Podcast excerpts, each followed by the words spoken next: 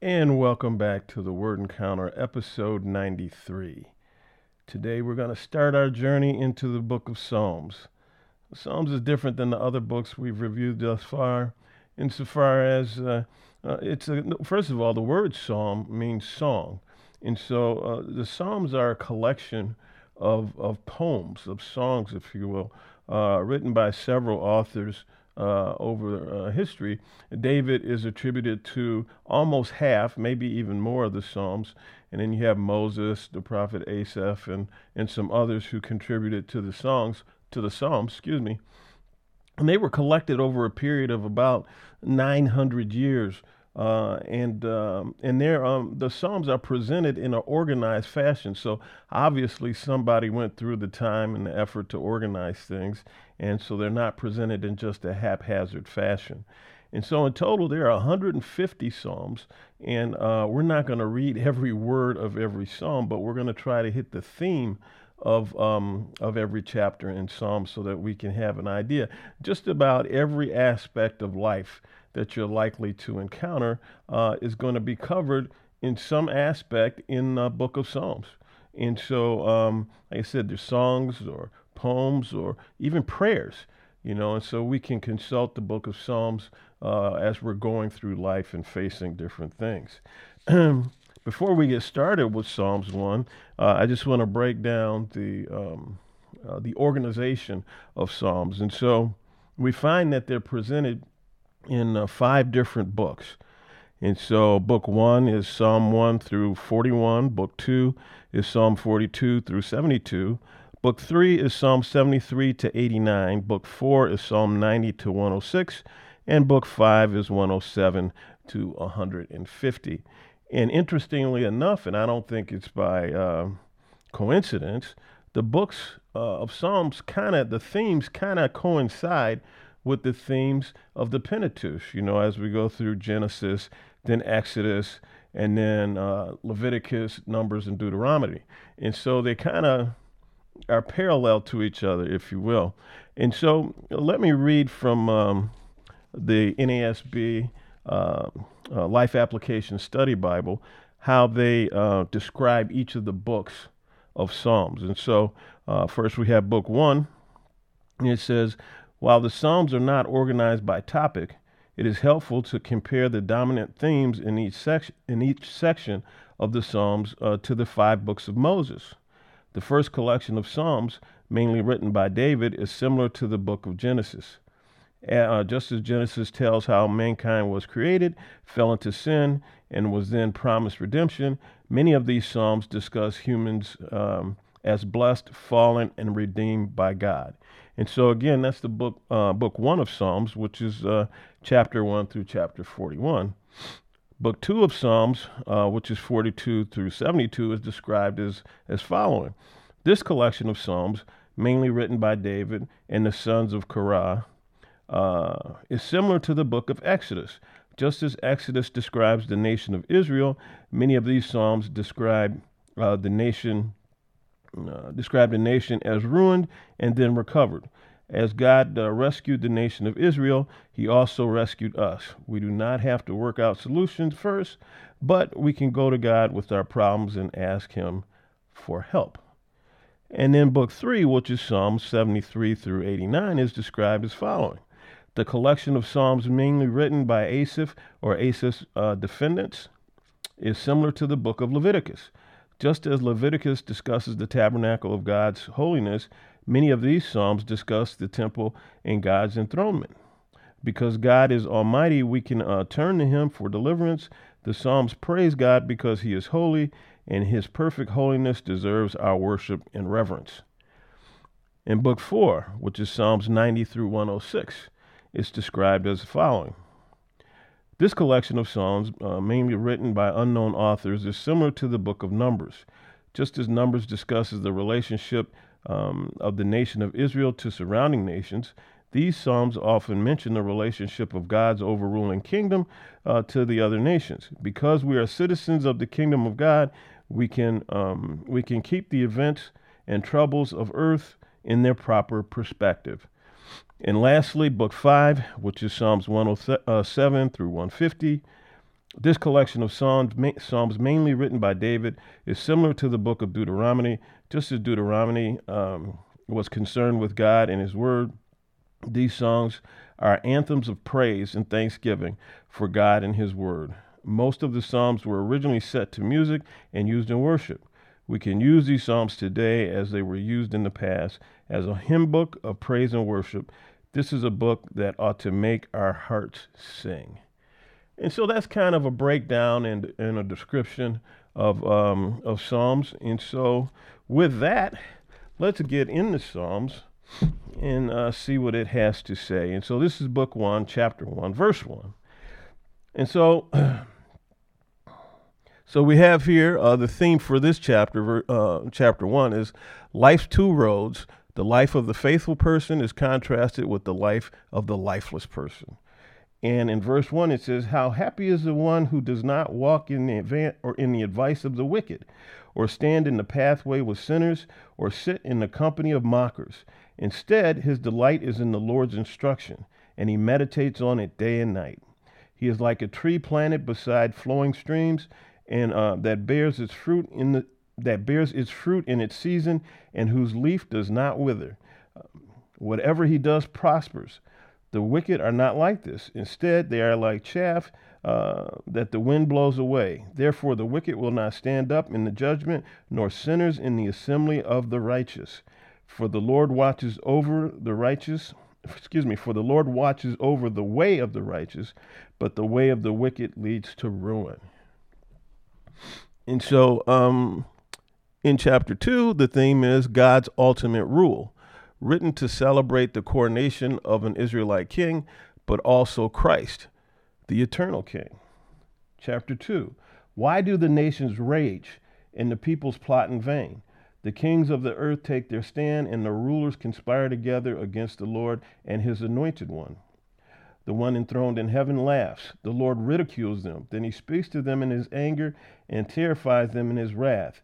I have installed my king on Zion, my holy mountain. I will declare the Lord's decree. Said uh, he said to me, "You are my son today. I have become your father. I have become your father. Ask of me, and I will make the nations your inheritance, and the ends of the earth your possession." In verse 10, so now, kings, be wise, receive instruction, you judges of the earth, serve the Lord with reverential awe, and rejoice with trembling. Pay homage to the Son, or he will be angry and you will perish in your rebellion, for his anger may ignite at any moment. So we see a number of references to Jesus in here. Um, let's go on to chapter 3, and the theme is confidently trust God for protection and peace. Verse 1 How my foes increase. There are many who attack me. Many um, say about me, there is no help for him in God. Have you ever had any, anybody mock you like this? There's no help for you in the Lord. You know, you're, you're just lost. But you, Lord, are a shield around me, my glory, and the one who lifts my head up. I lie down and sleep. I wake again because the Lord sustains me. I will not be afraid of thousands of people who have taken their stand against me on every side. Rise up, Lord. Save me, my God. You strike all my enemies on the cheek. You break the teeth of the wicked. And so, again, we can use a lot of these things uh, for prayer, you know, as we're going through life and as we are encountering things that are coming against us. In chapter four, the theme is rejoicing in God's protection and peace. We can place our confidence in God because he will listen when we call on him. Chapter 4, verse 1. Answer me when I call, God, who vindicates me. You freed me from affliction. Uh, be gracious to me and hear my prayer. How long, exalted one, will my honor be insulted? How long will you love what is worthless and pursue a lie? Many are asking, Who can show us anything good? Let the light of your face shine on us, Lord. I will both uh, lie down and sleep in peace, for you alone, Lord, make me live in safety. Hallelujah. In chapter 5, the theme is the lies of the enemy. God is able to defend us from uh, the lies spoken against us.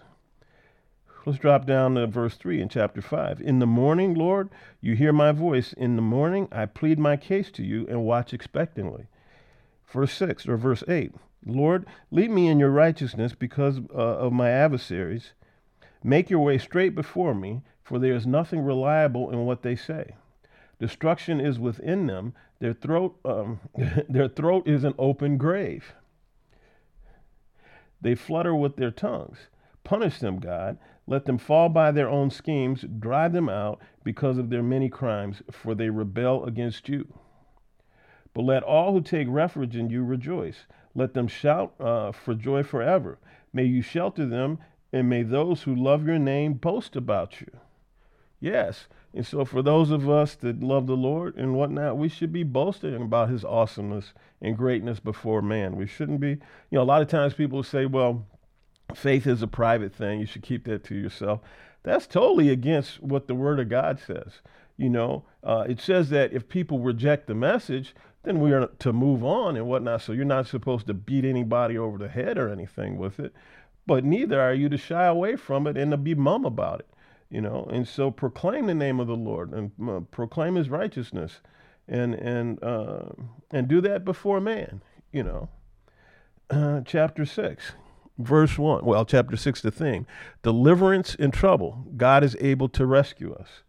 So we see in verse 1 Lord, do not rebuke me in your anger. Do not discipline me in your wrath. Be gracious to me, Lord, for I am weak. Heal me, Lord, for my bones are shaken. Verse 4 Turn, Lord, rescue me, save me because of your faithful because of your faithful love, for there is no remembrance of you in death who can thank you in Sheol? Who can thank you when I'm dead? You know, so save me, Lord, uh, because you know I want to I want to bless you. And it says in verse eight. Uh, Depart from me, all evildoers, for the Lord has heard the sound of my weeping. The Lord has heard my plea for help. The Lord accepts my prayer.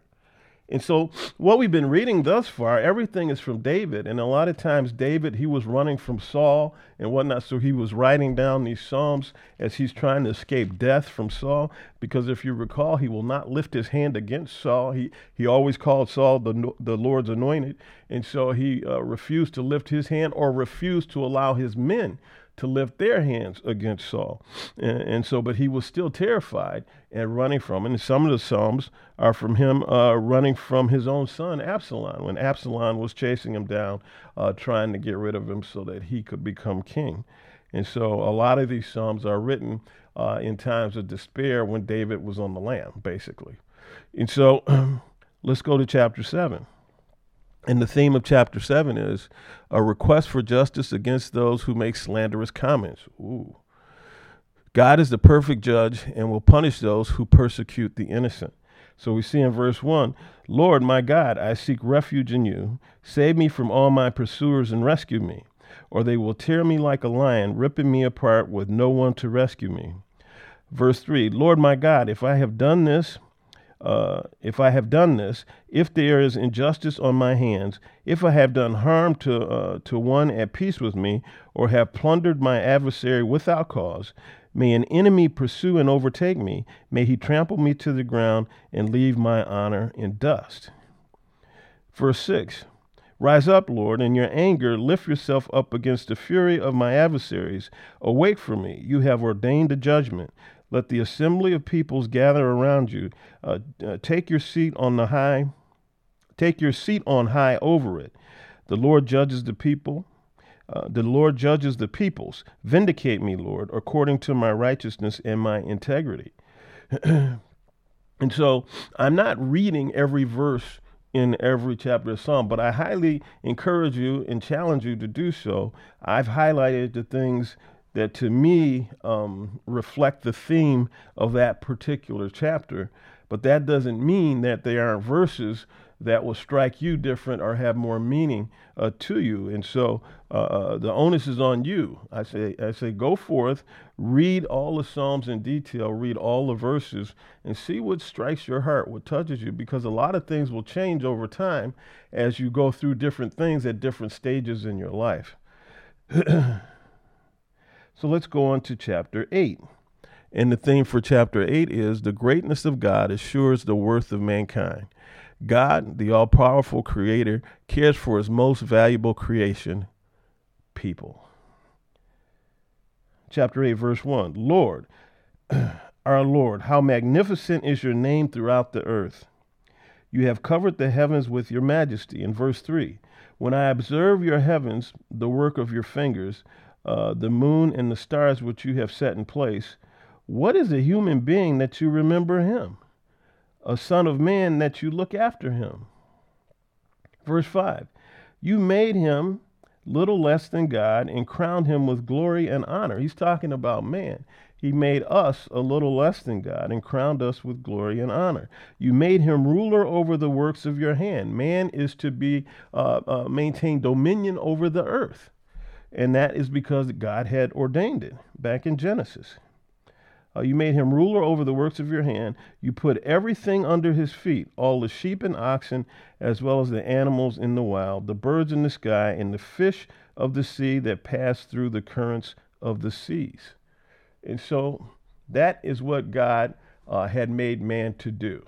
And so we need to keep that in mind that we are to be caretakers, we are to be stewards over everything that he gave to us, which was the earth. We go on to chapter 9, and the theme in chapter 9 is God never ignores our cries for help. Let's drop down to verse 3. When, when my enemies uh, retreat, they stumble and perish before you. It says, When my enemies retreat, they stumble and perish before you. In other words, when my enemies back up, when I start backing uh, down my enemies, they are stumbling and they perish before God. It doesn't say before me, it says before you, meaning God. And so implicitly, that's saying that we're doing his work, you know, because we're his children and our enemies are his enemies. And if they're stumbling and uh, perishing before us, they're really stumbling and perishing before God. Verse 4 You have upheld my just cause. You are seated on your throne as a righteous judge. Let's go to uh, verse 11. Sing to the Lord who dwells in Zion, proclaim his deeds among the nations. For the one who seeks in accounting for the bloodshed remembers them. He does not forget the cry of the oppressed. How many times we enter into situations and we cry out to God and we feel like our cries are falling on deaf ear, but the word says that he does not he does not not hear us. He hears us. Now, he may not answer us in the way that we're looking for, and we're looking in a particular direction and we're not seeing any response to our crying out. But that doesn't mean that the answers to our crying out have not been dispatched. We might not just be recognizing it. In verse 13, be gracious to me, Lord. Consider my affliction at the hands of those who hate me. Lift me up from the gates of death so that I may be, so that I may declare all your praises.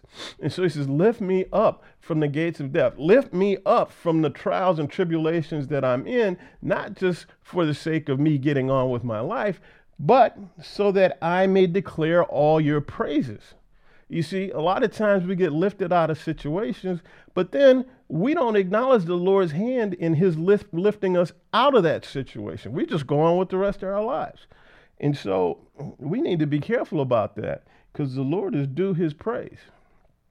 It says, I will rejoice in your salvation within the gates of daughter Zion. In verse 16, the Lord has made himself known. He has executed justice, snaring the wicked by the works of their hand. Hallelujah.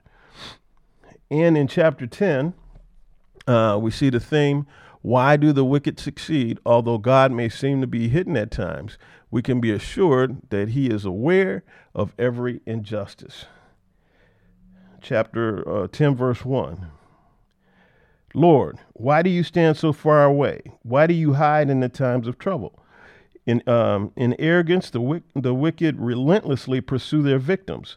Let them be caught in the schemes they have devised. Verse 4 in all his scheming, the wicked person arrogantly thinks there is no accountability since there is no God. I, if, I, if I had a, a nickel for every time somebody has either said or insinuated that, then I would be maybe the richest man in the world because, you know, a lot of people are, are, are behaving and acting on their own ethic because from their perspective, they say, okay, there is no God, so I'm going to do what I think is right. And if I don't think it's right, I'm not going to do it. If I think it's right, I'm going to do it. It doesn't matter what the God, what God or the Bible has to say with it, because essentially I'm my own God and I can do what I please. And so that is the arrogant claiming that there is no accountability before God because there is no God. In verse 13, it says, um, Why has the wicked person despised God? He says to himself, You will not demand an account. Again, and so if one doesn't believe there is a God, then one doesn't believe there's going to be a judgment. One doesn't believe there's going to be an accounting. One doesn't believe that um, uh, that they're going to reap what they sow you know and so therefore they go about doing whatever they feel like uh, they want to do regardless of who it impacts or who it uh, influences um, when one looks at it through the prism of the lord because they said that prism doesn't exist. So who cares? I beg to differ. In verse 17 lord you have heard the desire of the humble. You will strengthen their hearts. You will listen carefully doing justice for the fatherless and the oppressed so that mere humans from the earth may terrify uh, them no more. And so the word is saying that the, that the Lord is going to look out for these people, uh, look out for the oppressed, look out for the fatherless and whatnot, so that the unbelievers in the world will terrorize them no longer. Hallelujah. Father God, we just thank you for your word. We thank you for the awesomeness of your word. And with that, we will pick it up in chapter 11 of Psalms tomorrow. Everybody have a great day. Bye bye now.